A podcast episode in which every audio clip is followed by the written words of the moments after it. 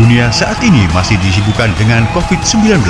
Virus corona yang melanda dunia tidak menyurutkan bagi para pecinta olahraga.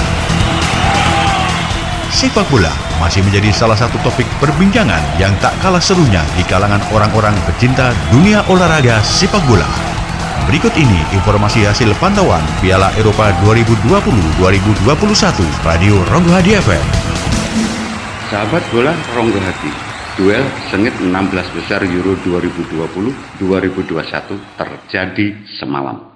Bermain di Wembley Stadium, Inggris keluar sebagai pemenang dengan skor 2-0 atas Jerman. Pertandingan berjalan sengit dan seimbang Inggris baru mencetak gol pertama di menit ke-75 lewat aksi Rahim Sterling dan Harry Kane menit ke-86.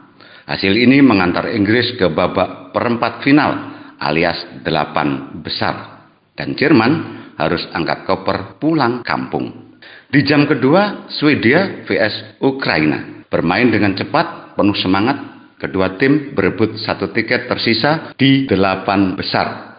90 menit waktu normal, keduanya berbagai angka satu-satu hingga harus melalui perpanjangan 15 menit kali dua.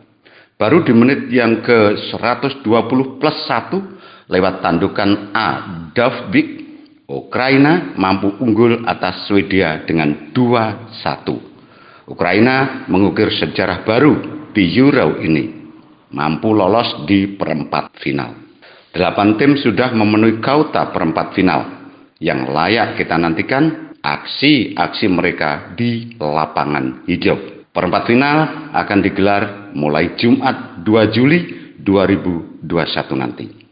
Swiss berhadapan dengan Spanyol, Belgia bertemu dengan Italia, Ceko menghadapi Denmark, Ukraina dengan Inggris Pantauan bola Euro 2020-2021 selalu akan kami sampaikan di sini hanya di Radio Ronggo.